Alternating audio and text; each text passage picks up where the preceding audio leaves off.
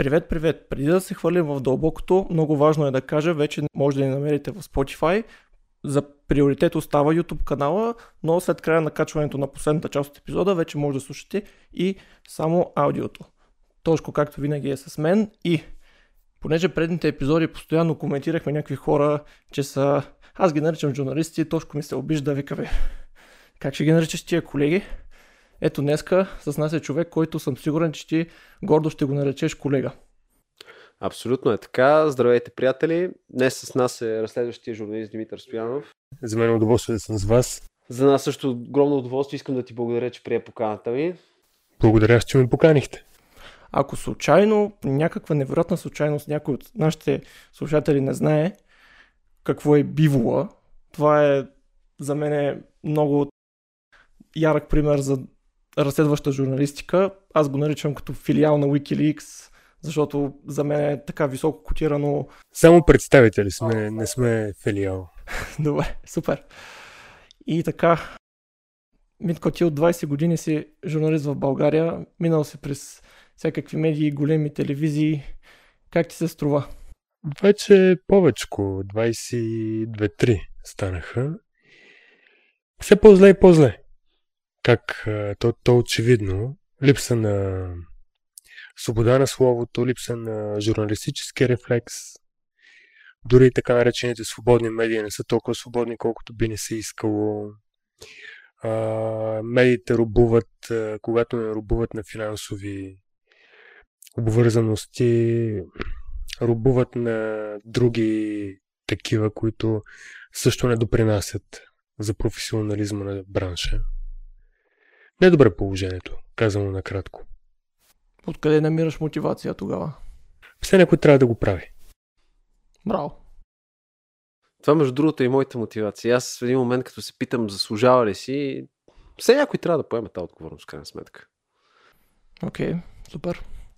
Ами тогава да караме по темата директно. Наскоро вашия сайт публикува едни разкрития относно офшорните фирми в Люксембург преди няколко години, който е следял, също беше подхванато едно разследване, което тогава изкара на бял свят част от тези офшорни фирми и както вие споменавате в вашият материал, това не води до кой знае какъв резултат. Вижте, тези материали, всъщност да започнем, темата офшорки е много интересна. Всичко не, не всичко започва с а, Люксембургския регистр. Той е осветлен благодарение на казуси като Panama Papers, като Азербайджан Ландромат, няколко теча, няколко лийка на данни от различни офшорни регистри дадоха повод на Европейската комисия, на Европейския парламент да изискат а, държавите, които са офшорни които развиват офшорно законодателство, да изсветлят своите регистри, ако се намерят на територията на Европейския съюз. Така че по, по смисъла на понятието лик, това, което виждаме от Люксембург, от Великото херцогство, това не е лик. Но това е резултат от няколко лика на течена информация. И той е един доста логичен завършек на този етап от предходните течове, защото тези регистри осветляват едни доста интересни хора. И то, обещавам ви, те първо ще има интерес към лицата, които ще бъдат осветени. От данните, които видях в сайта, става въпрос за над милиард. Това са доста сериозни пари. Тези данни към момента са за това, което е открито или общи данни? Всичко е открито. Люксембург изсветли своя регистр. Говорим за компании, които са с активи около милиард евро. Само за български компании говоря. Само за български. Само за български компании. И такива, които чужестранни инвеститори, които оперират с тези компании на територията на България. Говорим за компании с връзка към България не винаги тези компании са... Не винаги офшорният собственик е българин. Понякога е българин, понякога не е. Но дори да е чуждестранен гражданин, бил той на Европейския съюз или не, с тази компания той оперира основно в България. Така че ние говорим за активи, които имат отношение към българската економика, към българския економически микроклимат и евентуално активи, които насочват на разсъждение в посока корупция.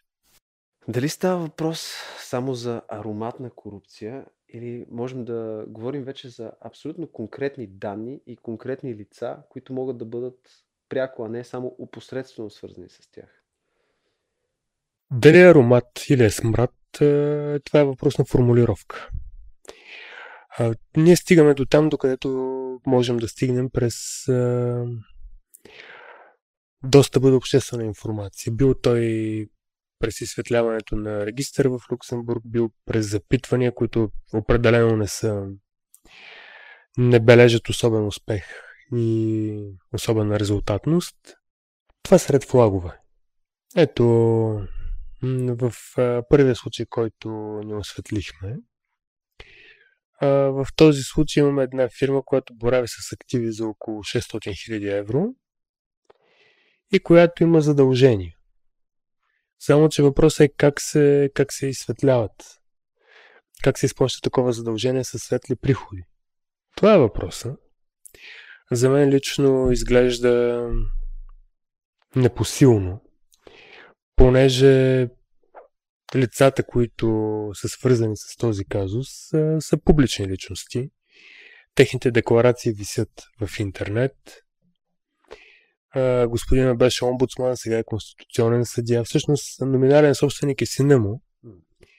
Но, но всичко навежда на, на подозрението, че това е една схема за изпиране на едни средства, които са придобити неясно как.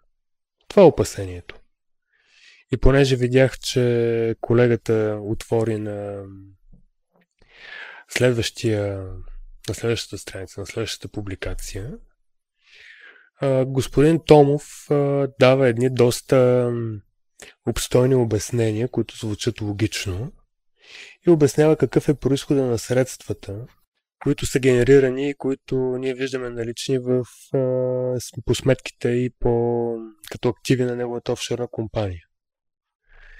И за мен това е, това е правилният начин на поведение. Не да ви кажа, таб аз не знаех, че изобщо съществувам в този регистр и не знаех, че има такъв регистр. Това е... Това казва сина на конституционния да. съдя. Не знае как името му се намира в регистър. Няма, няма обяснение естествено обещание в а, края на деня, в който ни го потърсихме да, да се свърже с нас, да ни даде отговор. Отговор не получихме. Само, че нашата, нашата, нашите възможности, нашия потенциал като медия, не като разследващи, стига до тук.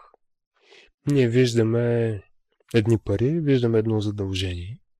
Това много ни прилича на схема за изпиране на средства, придобити по криминален път.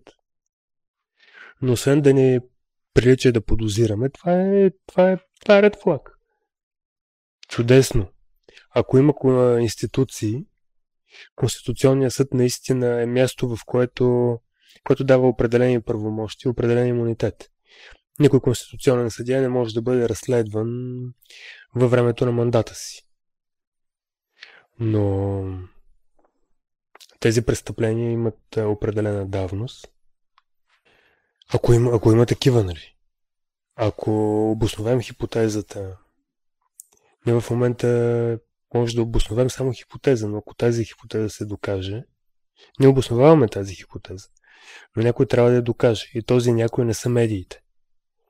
Ако в държавата имаше нормално действащи институции, те ще да направят проверки, каквито очевидно не се правят. Защото Константин Пенчев е един човек, който артикулира в медиите едни много разумно звучащи теории, един много цивилизационен модел на поведение. Но активите са си активи. И, и трябва да се получи отговор и разумно обяснение как тези активи са генерирани и как се изплаща един подобен кредит. И то във време, в което семейството му е придобило няколко апартамента за около приблизително половин, може би над половин милион. Когато казваш, че трябва да получаваш отговори, в случая Александър Томов, без значение какво мислим за него, често ли се случва да имате такава обратна връзка, подробно да ви, да ви отговаря, първо след това изчита ви статията, дава, из, из, опитва се да изясни неща? Не, всъщност много редко се случва. Обичайно са заплахи, обичайно чуваме как ще ни съдят. Mm. Нещата не, не изглеждат толкова, толкова розово. Всъщност господин Томов е направил всичко необходимо по силите му да, да докаже происхода на тези средства. Естествено, ние не сме направили контакт с Стивън Ло, че, не че не сме се опитали да го попитаме дали той е източника на тези средства, дали... Всъщност Стивън Ло изобщо не е толкова прозрачна фигура. Той беше съден и разследван за подкуп на кмета на Хонг-Конг в рамките на 1 милион. Сумата, за която, която е обект на корупционната сделка е 1 милион. Така че, нали, само по себе си твърдението, че лице разследвано за корупция ти дава едни пари че не, не, не е най-добрата теза, но, но тук няма престъпление. От, от това, което господин Томов твърди, ние не можем да обосновем хипотезата, че, че е престъпление. Да. Докато в предходната ситуация при семейство Пенчеви този отказ да се разговаря допълнително затвърждава нашите съмнения, че има нещо, което е наредно. Какво можем да направим ние, журналистите, повече от това, за да задаваме обосновани въпроси, когато очевидно изглежда можем да твърдим. Колега, че... не ги задаваме.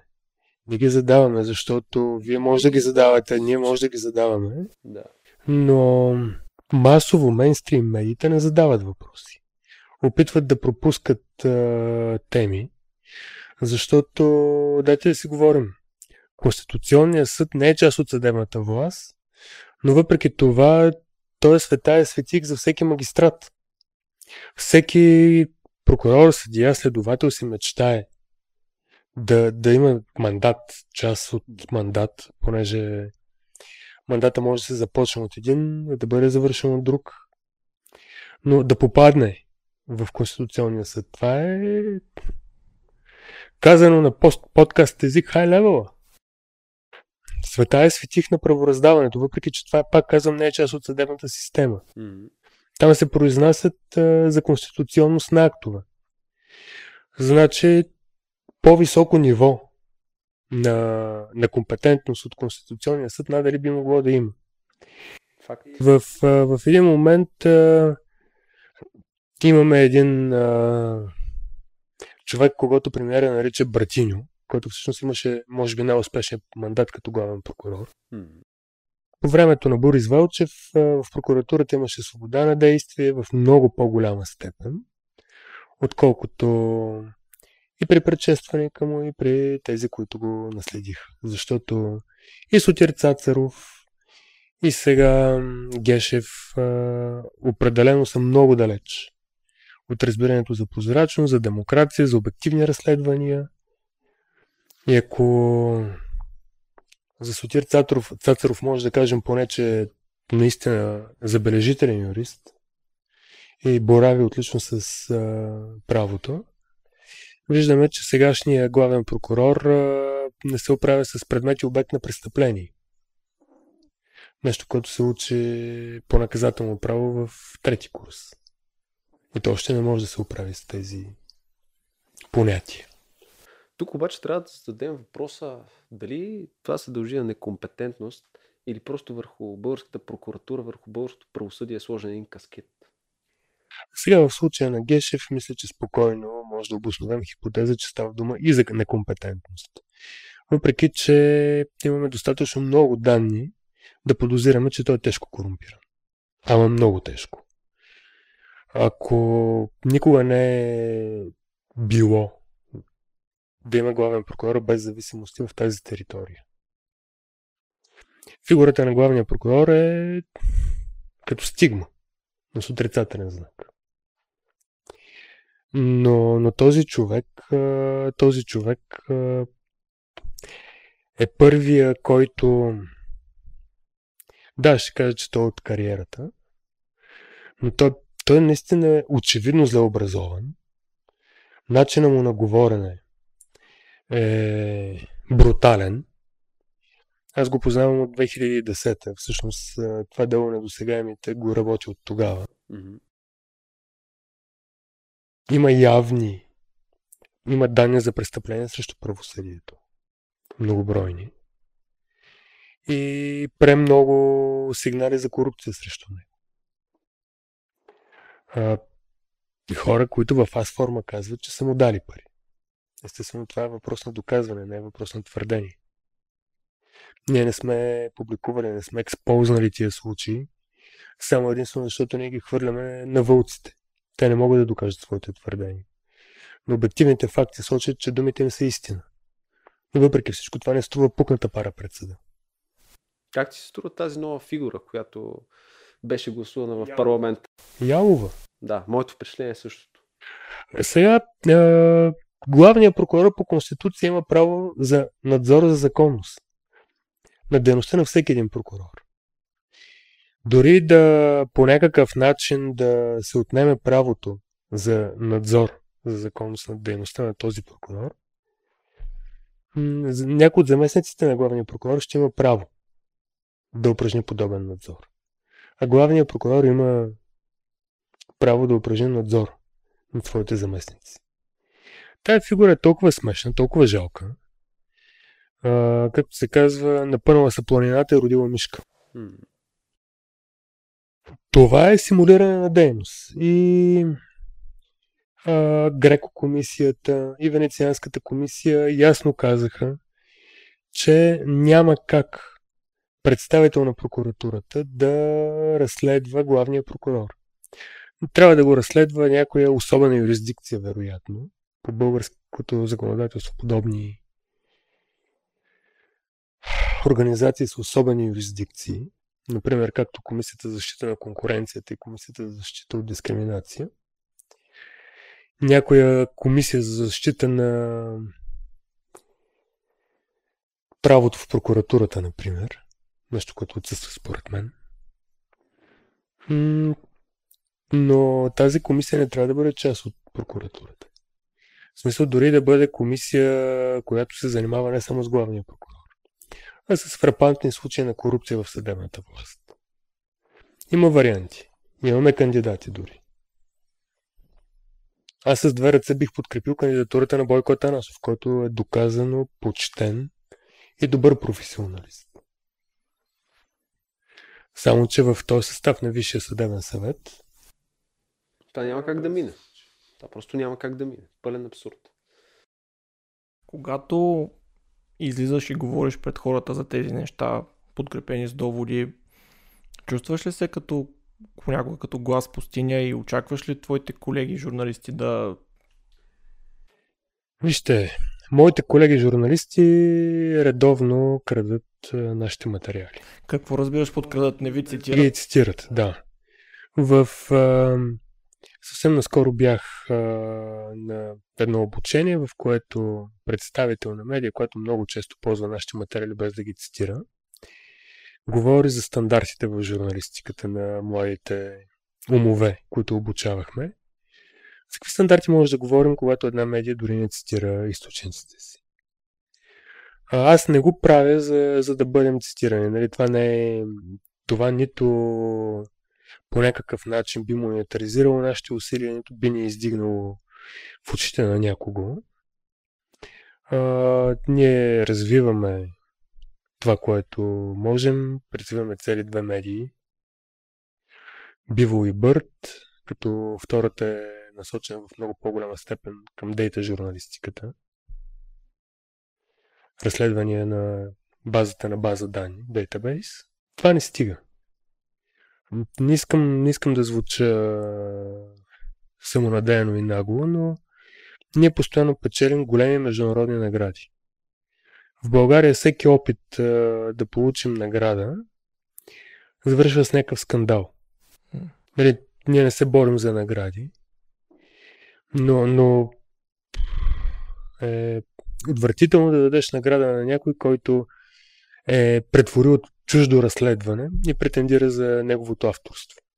Да, разбирам. Това няма как да бъде стандартна журналистика и няма как а, нещата да изглеждат окей. Okay. Как тия хора ще търсят морална и политическа отговорност за думите и действията на политиците, като самите те в своите действия са укорими.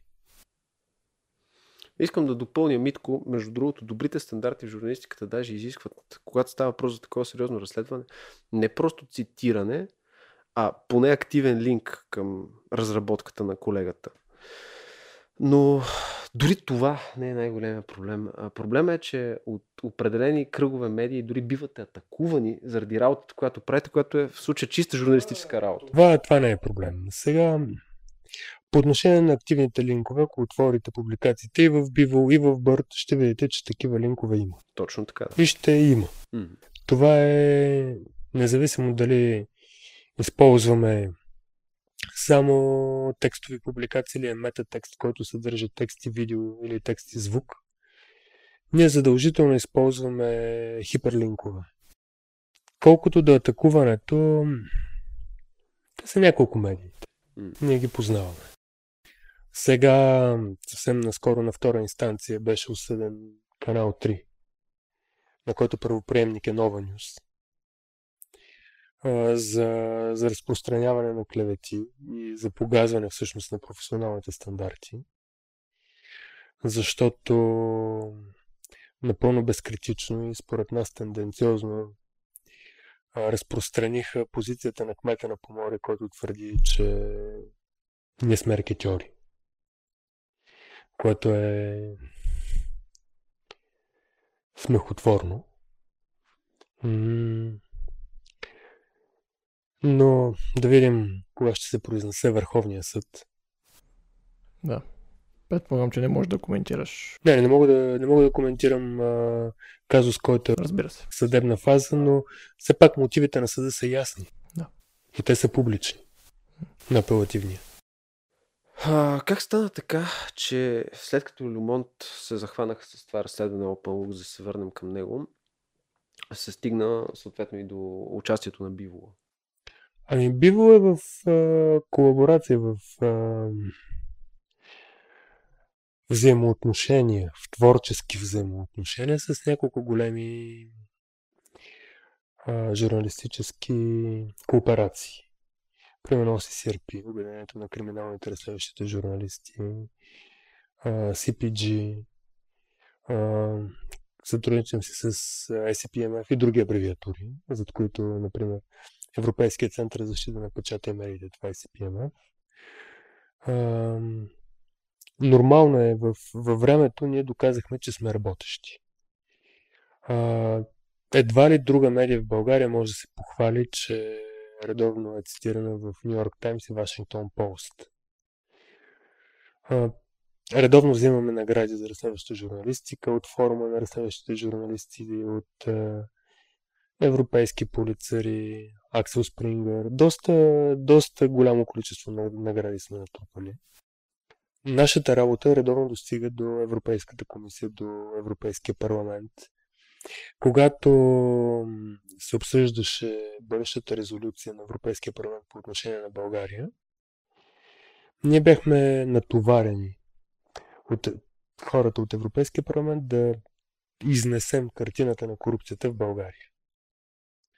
А, и го казвам не за да, за да се изтъкна, да дам обяснение защо а, тази журналистическа колаборация е избрала да работи с нас, а не с някой други го. За съжаление, може би още две-три медии имат потенциал да, да реализират подобни материали, но на тях това ни им е основна цел. Безспорно аз уважавам техния професионализъм, не винаги ми харесва подхода към подобни случаи, но това дали на мен ми харесва или не, няма никакво значение. Това е моя субективна гледна точка. Mm-hmm. Обективно погледнато, те са големи професионалисти, работят отлично, Само, че не работят така, както работим ние.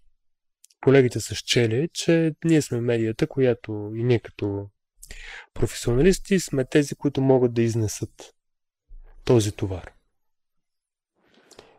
Защото, между другото, това а, участието в тази колаборация не, не допринася с финансов ресурс. Ага. Направи ми впечатление, че по време на по-масовите протести в България, картината на корупцията действително беше изкарана в по-големите медии, за което наистина може да направим адмирации към бивола. Смяташ ли, че този международен натиск в пакет с нашия български натиск, който оказваме в крайна сметка все пак по някакъв начин някои медии, може да се стигне до някакви същностни промени в обществото? Смятам, че всичко зависи на първо място от нас.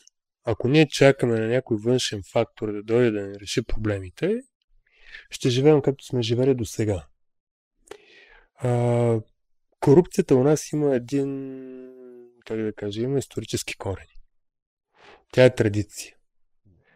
Не още от времето на Османската империя, отиваш, подкуп, подкупваш кадията с няколко златни монети. А, Карл Велики корупция имало навсякъде.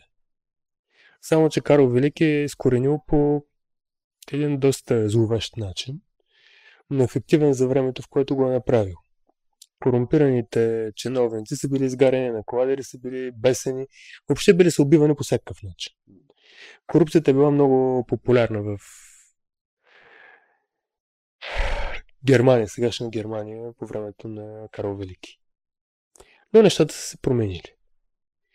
Докато нямаме наказане за корупция, докато нямаме активна политика, политически решения, защото изкореняването на корупцията от една страна е гражданско поведение и гражданска позиция, но от друга страна той въпрос на политическа воля.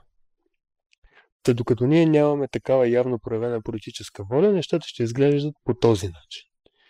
И никоя Европа не може да ни помогне. И никой континент въобще на планетата. Най-вероятно и междугалактически няма как да ни помогнат. Всичко в нашите ръце и това е големия проблем на българина. Българина не обича да се решава сам проблемите. А като видя лятото протестите на центъра, усети ли, че това е един начин да изразим негодование? Ние бяхме там, коментирахме, участвах аз в, правихме един макет на сараите на Доган, ако си го виждал на... Виждал съм го, да. Да. За, ако, ако водихме този разговор а, преди тези протести, най-вероятно ще да звуча доста по-отчаяващо. Не, че сега съм хиперпозитивен, но най-вероятно ще да звуча доста по-зле. Истината е, че тези протести показаха за мен, че това, което вършим, си струва. Усилията си струват. Не защото, когато бяхме на площада и идват хората и казват, а ти си оня, не сме тук заради вас. Не. Но аз го чух стотици пъти. Mm-hmm. И съм благодарен на хората, които четат, които се информират. И съм благодарен на всички тези хора, които излязоха да покажат, че са несъгласни с този модел на управление. Аз също бях там. Аз бях там, за да докажа, че аз стоя за това, което правя и че нямам проблем да бъда задържан. Аз не бях от пиците този път. Сигурен съм, че ти дори вътрешно да си убеден себе си, че всичко, което прави си струва и да казваш нямам нужда от външна намеса, аз съм убеден. Пак е готино да видиш хората. О, прекрасно е. Прекрасно. Аз съм благодарен за това, което се случи. Това в много голяма степен на мен персонално ми върна вярата, mm. че нещата могат и ще се променят. Окей. Okay. Супер. Но, пак казвам, изисква се активна позиция. Тази, тази резолюция е резултати от усилията на хората на протеста, от, от усилията на хората на площада. Защото традиционните политически субекти не успяха да направят политики, които да доведат до тази резолюция. Тази резолюция е резултат на граждански инициативи. И видяхме, че за съжаление българското общество е уморено от познатите политически лица, защото никой от тях не може да извади 10 000 на площада, а ние видяхме много по 10 000.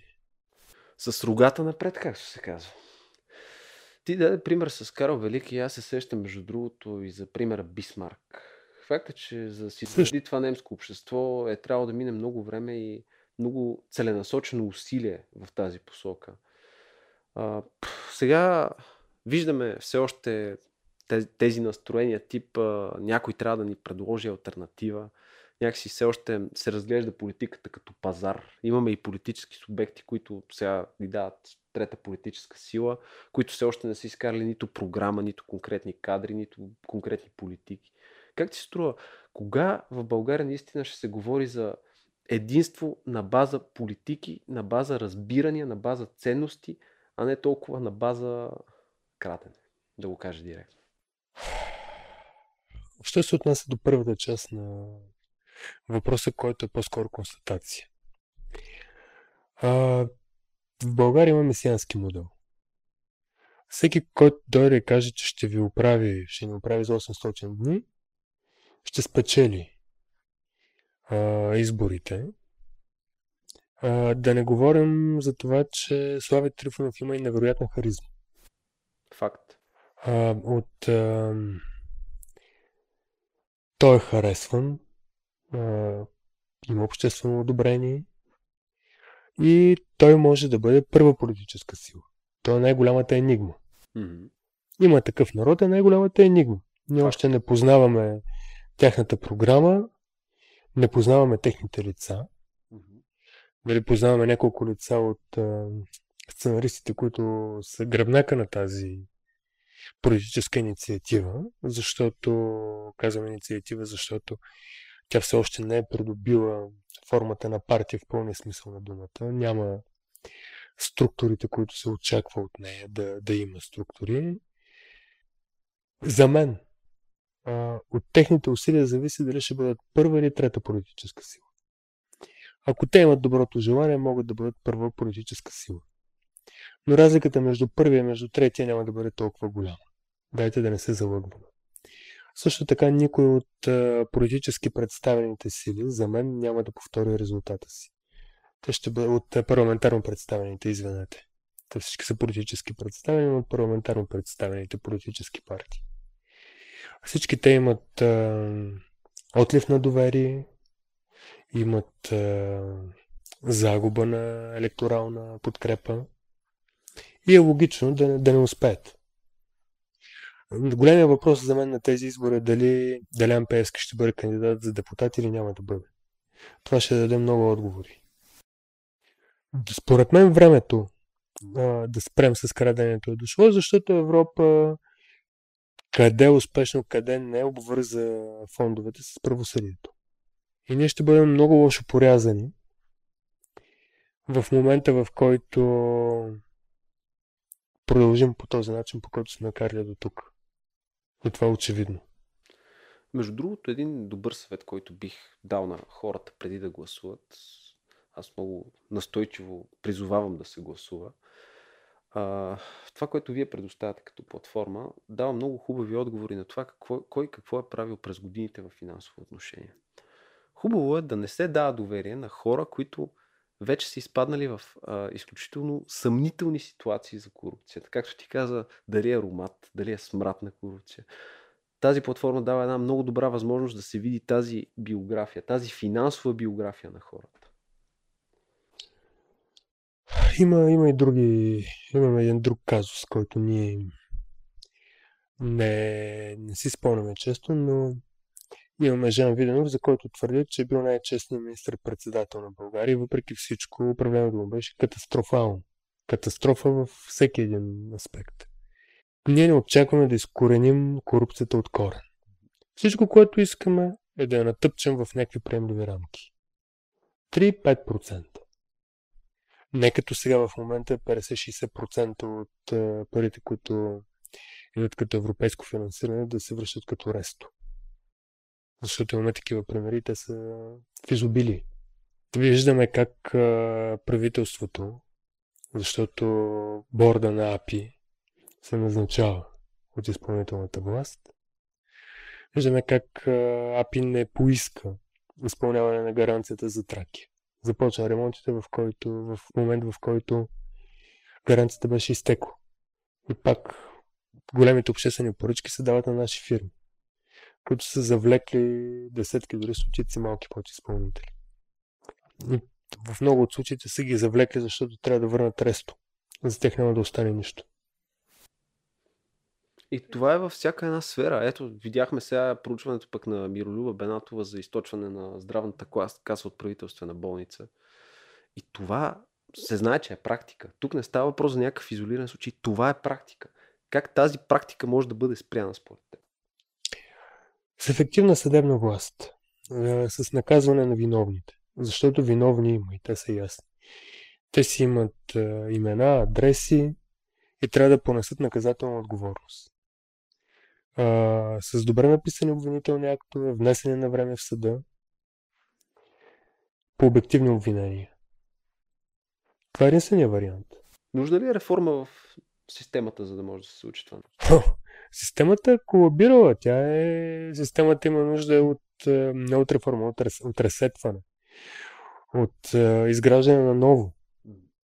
Особено, що се отнася до прокуратурата, пък и от до МВР, аз лично винаги, когато има нов министр на вътрешните работи, си мисля, че поне в последните 2-3 години, си мисля, че няма как МВР да изпадне повече. Но МВР упорито ме опровергава. Какво да кажем, когато за наркопласиорите се оказа, че това се ръководи директно от шефове на МВР? Аз не знам какво по-голямо дъно би могло да има от това нещо. Дъно няма. Дъно няма, да. Дъно няма, наистина. Това е като в вид в МВР корупция няма да намалява. Да. Добре, за да не сме пасивни наблюдатели, а активни участници в тези процеси, от гледна точка на обикновените хора, които ви четат статиите и така не се интересуват, да пробваме да обобщим какво могат да направят. Очевидно могат да споделят материали на журналисти, могат да правят дарения, могат да изразяват активна гражданска позиция с протести. Важно, това са важни неща. Ние сме благодарени за споделянето и за даренията. Благодарение на даренията се издържаме и функционираме като медия. В, в, в това отношение ние сме първата обществена медия в тази държава, защото нас обществото ни финансира. Тук имаме някой малък европейски проект за 10-15 хиляди евро което по никакъв начин не може да покрие нашите разходи. Събираме и правим краудфандинг, тълпово финансиране, така събираме пари за експертизи. Обществото знае какво правим, ние се отчитаме пред обществото. Не си мислете, че не е имало големи економически субекти, които са предлагали много крупни суми на абонамент, за да не се пише за тях. Не си мислете, че не е имало натиск, заплахи, проверки, влизане по домовете. Не всичко това е било. Само, че нито моркова, нито тоягата проработиха и няма да проработят. Нали, никой от нас не е венчан за тая работа, но докато работим това, нещата ще изглеждат така. Окей. Okay. И пак да попитам, ние като странични наблюдатели... Първо гласувайте. Супер, След да. това, когато ви хванат в издънка, не давайте 50 лева или 20 лева на катаджията, а по-добре си платете глобата и спазвайте правилата. И ако можете да я съборите, я съборете. Защото противодействието, законовото противодействие на институциите е много важен момент. Но трябва да се научим да се борим за правата си. Ако считаме, че санкцията, която ни налагат, не е справедлива, не трябва да преминаваме към корупция, да хвърлим една двайстачка и да продължим нататък. Трябва да се борим а, това постановление или пък а, друга форма на санкция и да го, съдебен, да го съборим по съдебен ред. Трябва да променим съдебната практика. Трябва да променим практиката на институциите. Защото аз преди малко казах за МВР, но като цяло администрацията в държавата се прескача. Тя трябва да бъде намалена поне с две трети. Подкрепям твърдо. А, тази ситуация на пандемия показва, че администрацията е излишна. Държавата си крета и без нея. Има всякакви близки назначения на всякакви ненужни длъжности, в най-разнообразни институции. Съвсем наскоро си говорихме за корона субсидиите в тецовете Марица Изток, държавния тец. Ето за там се носи упорит слух, който е, как да кажа, доста приемлив.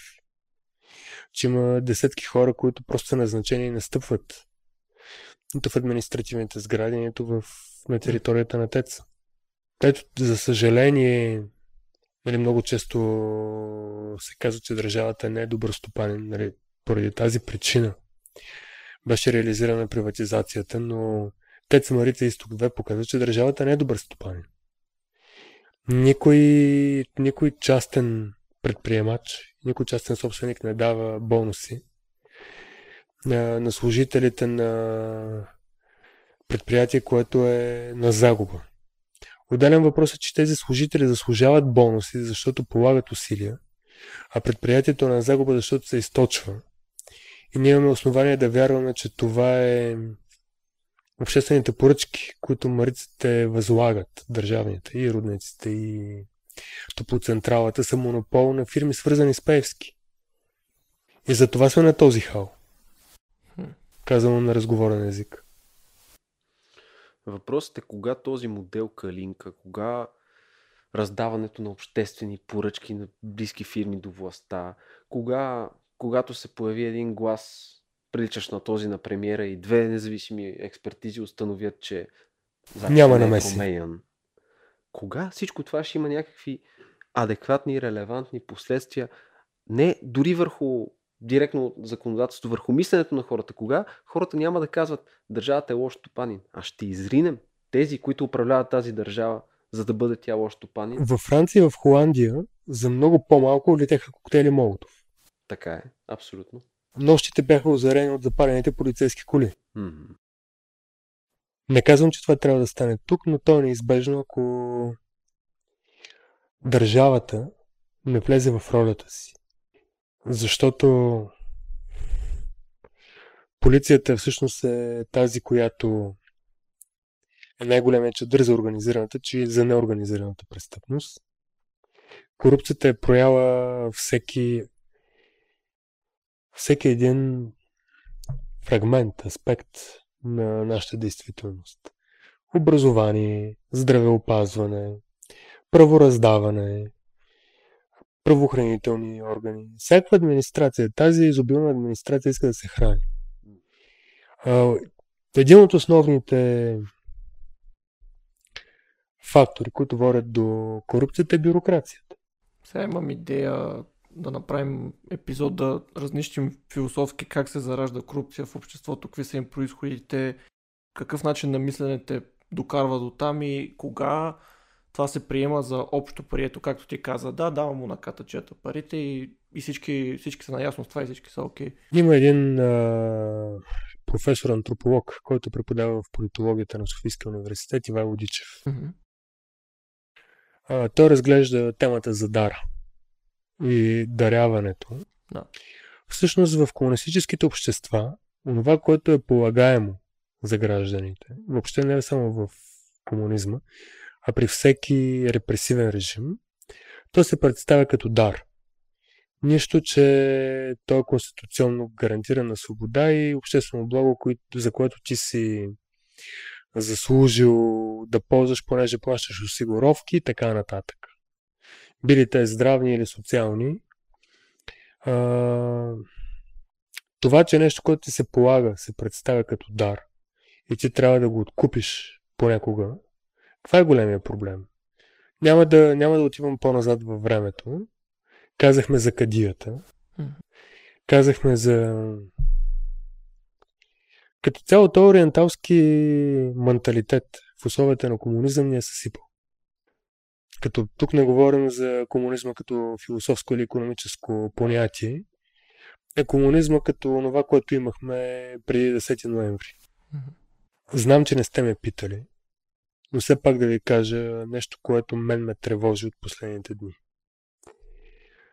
А, забелязвам една тенденция съда да уважава а, обезпечения по бъдещи искове, по дела срещу журналисти. Вече са 5-6, включително и по дела срещу политолози. Няма да коментирам личните качества на журналистите, които са обект на, на подобни производства. За мен обаче самия факт, че се налагат подобни обезпечителни мерки на журналисти е цензура. До сега съда не е налагал подобни мерки, на базата на които се налагат запори. На в случая, например, това е един бивш главен редактор на Аспекто, не мога да я запомня името. Въпросът е, аз познавам а, добре вече. Изследвал съм генеалогията на проблема. Те имат някакви търкания с Корнелия Нинова, тя е завела дело за уроване на престижа и доброто име и така нататък, което е право на Нинова и в което няма нищо лошо. Всеки има право да защити доброто си име с всички позволени от закона средства. Само, че в моментите, в който се налагат запори на медии или на лица от публичната сфера, това вече е форма на цензура. И тази госпожа или госпожица, не, познавам нейната битност, каквато и да е, колкото и да е виновна в очите на Нинова, тя не може да бъде обект на такава репресия. Не защото е права, а защото не е редно да се запорират а, сметки на хора, които оформят публичното мнение, общественото мнение по този начин. След като ако тя я осъди, което всъщност е доста, ще бъде трудна задача, понеже Европейския съд по правата на човека има своите разпоредби, всъщност и в а, Люксембург има произнасяния, и в Страсбург. А, и, и е ясно, че а, политиците имат много по-малка сфера на личен живот. И всеки може да излезе и да критикува политик. И то по много груп начин. И това не е наказуемо от закона. То си е като риск на професията. Въпросът е, че за мен в тази ситуация а, това е порочна практика, която се налага от съдебната власт и е много ефективен елемент на цензура. Защото представете си сега, че утре някой не запорира сметките на нас персонално М. и на медиите, за които работим, и от нас се очаква да работим. Само, че ние не можем да изкараме 50 лева да си платим командировката, отиването на проверка някъде. Не можем да си платим регистрите, а пък делото ще се влачи 2-3 години. Това е порочна практика, която не трябва да се допуска от съда. И за мен това е много притеснително. Ако не се лъжа, казус е Калина Андролова, Не само Калина Андролова. Да, Калина Андролова е... но това, което ти имаш предвид е, че се създава опасен прецедент. Това вече не е прецедент. 4, 5, 6 одобрените запори. Тоест този прецедент се превръща в практика. Предварително обезпечение по бъдещ иск и е много популярен в а, гражданското право метод а, за обезпечаване на вземания, които биха могли да бъдат постановени от съда. Само, че а, в случая, когато говорим за журналисти, това е форма на цензур. Защото преди да бъдат търговски субекти, медиите са медии. Медиите имат а, функции по защита на демокрацията, въпреки че нашите медии не ги реализират по най-добрия начин. Медиите имат а, задължението да разгласяват проверени факти. И ако Калина Андролова е накърнила доброто име на Корнелия Нинова, тя трябва да понесе. А, особено ако това накърняване не е в резултат на някакви обективни факти, които са изнесени пред обществото.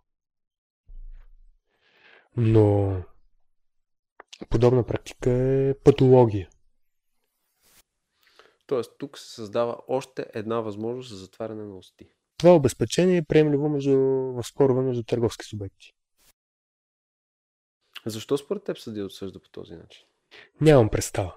Нямам представа. Аз ще си дам труда да проверя кой е кой е одобрил тези обезпечения, обезпечителни мерки. И какви са мотивите съответно за това нещо? Това е една реална заплаха, която тихомълком се прокрадва М. и никой не говори за това. Пак казвам, аз не, не познавам Калина Андролова. А, няма как да преценя работата и като журналист. Много хора изказват мнение, че тя е трол на ГЕРБ. Може да е така. Само, че в а, обществото и в а, извън постовете си във Фейсбук, а, тя е в битността и в професията на журналист. Била е главен редактор на Аспекто. И няма значение аз какво мисля за това списание. И няма значение, че аз не одобрявам нейните позиции, не одобрявам това, което се случва с нея, е опасен прецедент, който може да се случи на всеки един от нас след някой друг месец. В този ред на мисли, как ти се струва реакцията на социалните мрежи напоследък? Беше забранено по отношение на вируса да бъде качвана информация, която не кореспондира с официалната позиция. Бяха цензурирани доста обществени фигури. Тук трябва да адмирираме съда. Бяха направени два опита. Единият е за наказателно производство срещу Георги Георгиев, председателя на Боец, на гражданското движение Боец.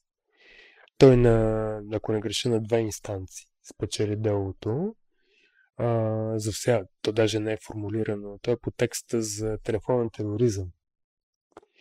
Но прокуратурата не успя да обоснове своята обвинителна теза. Всъщност направо се срина, което беше много забавно за мен.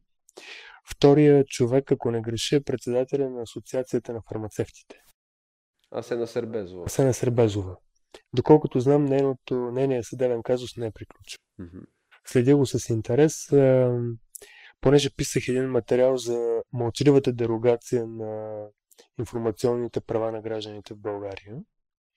Всъщност този, това дело срещу Асена Сербезова и това производство срещу Георги Георгиев, те са класически пример за цензура.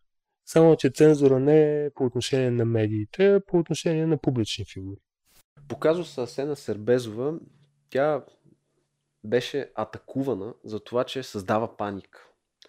От друга страна, обаче, някои други публични фигури говореха за чували с трупове, разни такива страшни неща. Те, Конкретно тях- премиера на републиката Бойко Да. Борисов. Срещу тях не бяха заведени, заведени дела за всяване на паника. Според теб, кое е истинското всяване на паника? Нека да, нека да започнем от там. Представете си сега, че един административен ръководител на една специализирана прокуратура казва, че той няма да се включи в а, надпреварата за главен прокурор, понеже това са едни кални борби. Те по традиция в прокуратурата се наричат мазните борби, а, като по модела на пехливаните, които ги поливат с олио и така се борят. Но няма къде да го захванеш. А, и в един момент става някакъв неочакван обрат. Нещо се променя в ситуацията. И не щеше този административен ръководител неусетно става а, кандидат за поста главен прокурор. Мани това. Ми не допускат никой друг.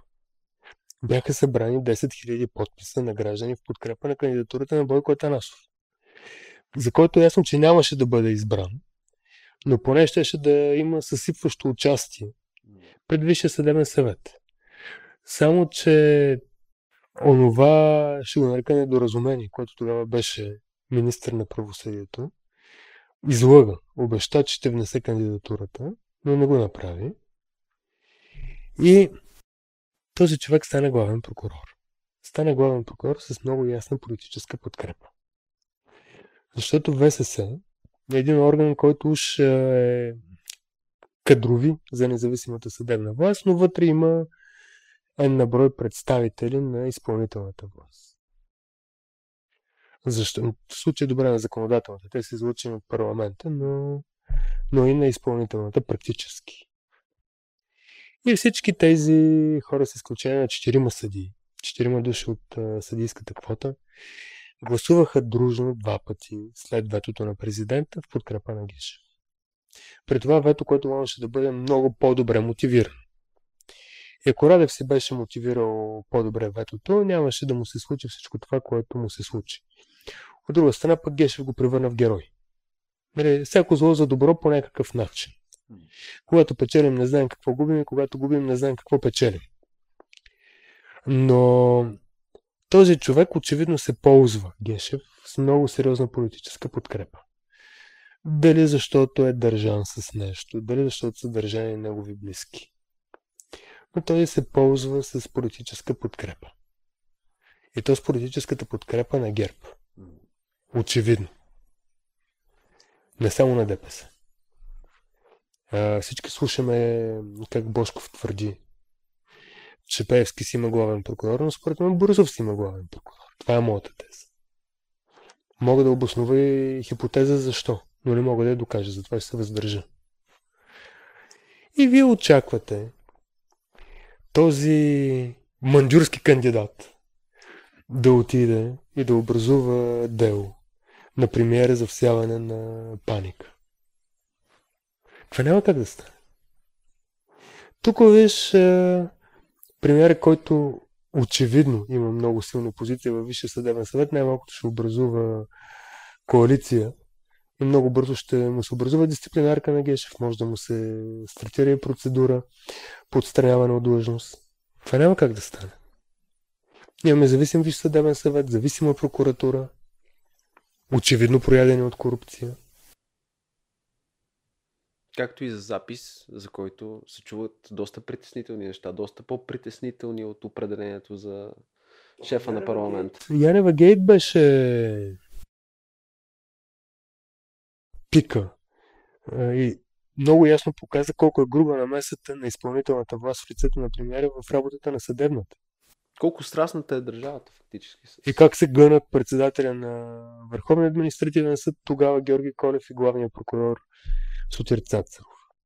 Бих използвал сравнение, заради което ще сгубим детската аудитория, затова си замълча. Хубаво си поговорихме днес, даже още може много да си говорим.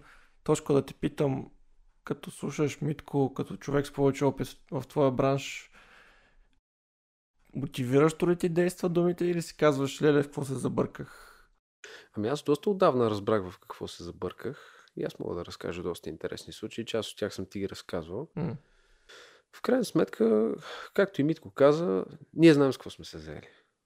Привиквани сме тук и там по институции. Нас не могат да ни оплащат. Могат да се пробват с някой друг. Между другото, един от най-големите проблеми, а, който аз съм засегнал и в а, моят труд за университета, беше автоцензурата. Голяма част от българските медии си налагат жестока автоцензура. Още преди нещо да ги застраши, те вече треперят какво би могло да ги застраши. А, определено работата на Биво ме мотивира. И определено смятам, че в България наистина нещата могат да случат само с рогата напред. Поне за сега. А, след като вече рогата пробият дебелата кожа на ендемичната, както я определиха, корупция в България, евентуално вече можем да започваме да изграждаме нещо. Защото в момента всичко е проядено. Проядено е жестоко. Ами, от тук нататък да сме добре информирани за това, което се случва. Благодарение на вашите дейност също става това нещо, така че подкрепяте бивола по начините, по които намерите за добре. Много ти благодаря, че ни гостува. Удоволствието е мое. И аз много ти благодаря. Мисля, че нещата, които казахме, са много важни. Разбира се, те ще имат продължение. Ще след интерес ще следя работата и по Open. О, най-доброто предстои. А, ще видите доста, доста значими имена. Има ли политически имена след тях? Нека да, нека да не влизам в подробности. Очевидно има политици Да. втората публикация го доказва. Тоест да запазим най-доброто.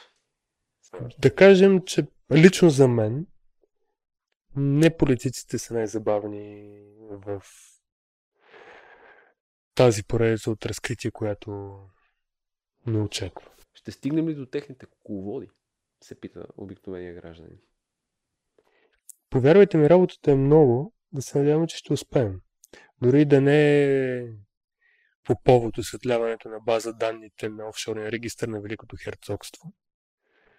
Но ние сме обречени на успех, ще стигнем до тези кукловоди. Рано или късно. Рано или късно. Желаем успех. Още веднъж може да слушате в Spotify и да не си биете децата.